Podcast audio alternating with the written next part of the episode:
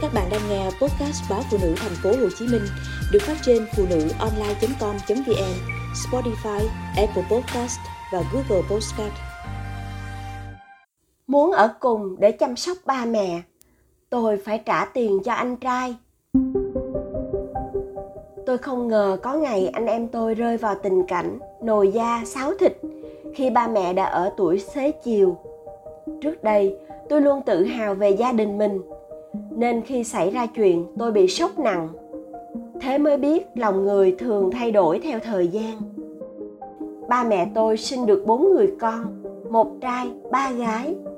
Chúng tôi được ba mẹ cho ăn học đầy đủ, đều tốt nghiệp đại học và có gia đình ổn định. Chị em tôi lấy chồng ở riêng, còn ba mẹ sống cùng vợ chồng anh trai.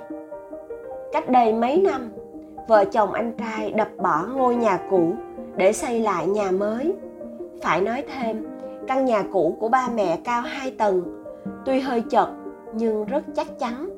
Ba mẹ muốn giữ ngôi nhà cũ, chỉ đồng ý cải tạo chứ không muốn phá hết. Chuyện xây nhà không tìm được tiếng nói chung, nhưng anh tôi vẫn quyết tâm làm. Sau một thời gian, mọi chuyện nguôi ngoai, cuộc sống trở về bình thường. Nhưng khoảng một năm sau khi xây nhà mới, vợ chồng anh trai làm ăn không thuận, con cái đau ốm liên miên, nên anh chị đi xem bói. Thầy phán chỗ đất đang ở không hợp mệnh, phải chuyển nhà đi chỗ khác, cuộc sống mới thuận lợi. Lúc đầu, anh trai trình bày lý do với ba mẹ, đề xuất phương án bán nhà để mua nhà đất nơi khác. Tất nhiên, ba mẹ tôi không đồng ý, vì ông bà đã ở đây mấy chục năm. Ba bảo nếu anh trai muốn đi chỗ khác thì cứ đi, ba mẹ sẽ sống ở đây. Nhưng vợ chồng anh trai đã dồn vốn liếng xây lại nhà. Nay muốn ra riêng thì không đủ tiền mua đất và làm nhà mới. Ba mẹ tôi không tin chuyện bói toán, nên mặc kệ anh.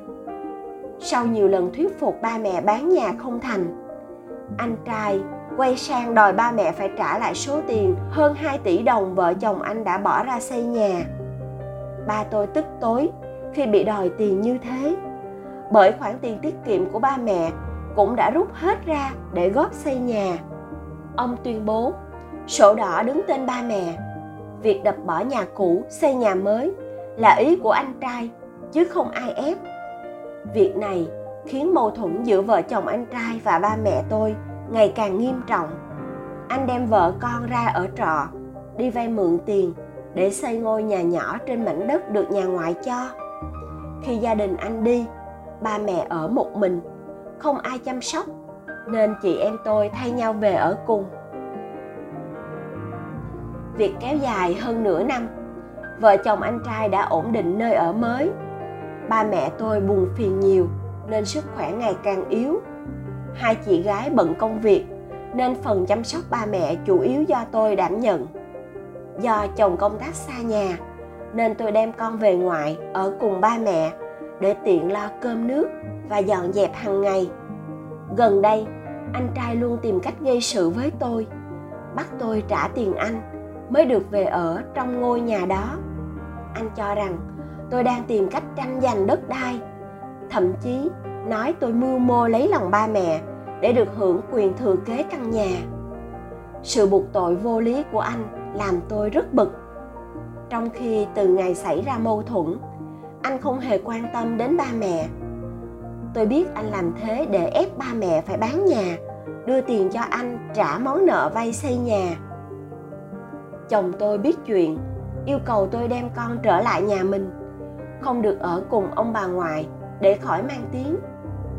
Nhưng về ở nhà riêng, tôi lại lo cho ba mẹ, nên rất khổ tâm giờ đây, chỉ cần tôi về nhà ngoại tầm nửa tiếng để coi ngó ông bà là anh trai có mặt gây gỗ. Ba mẹ tôi chứng kiến cảnh này, càng thêm đau lòng. Nhưng tôi không biết làm sao.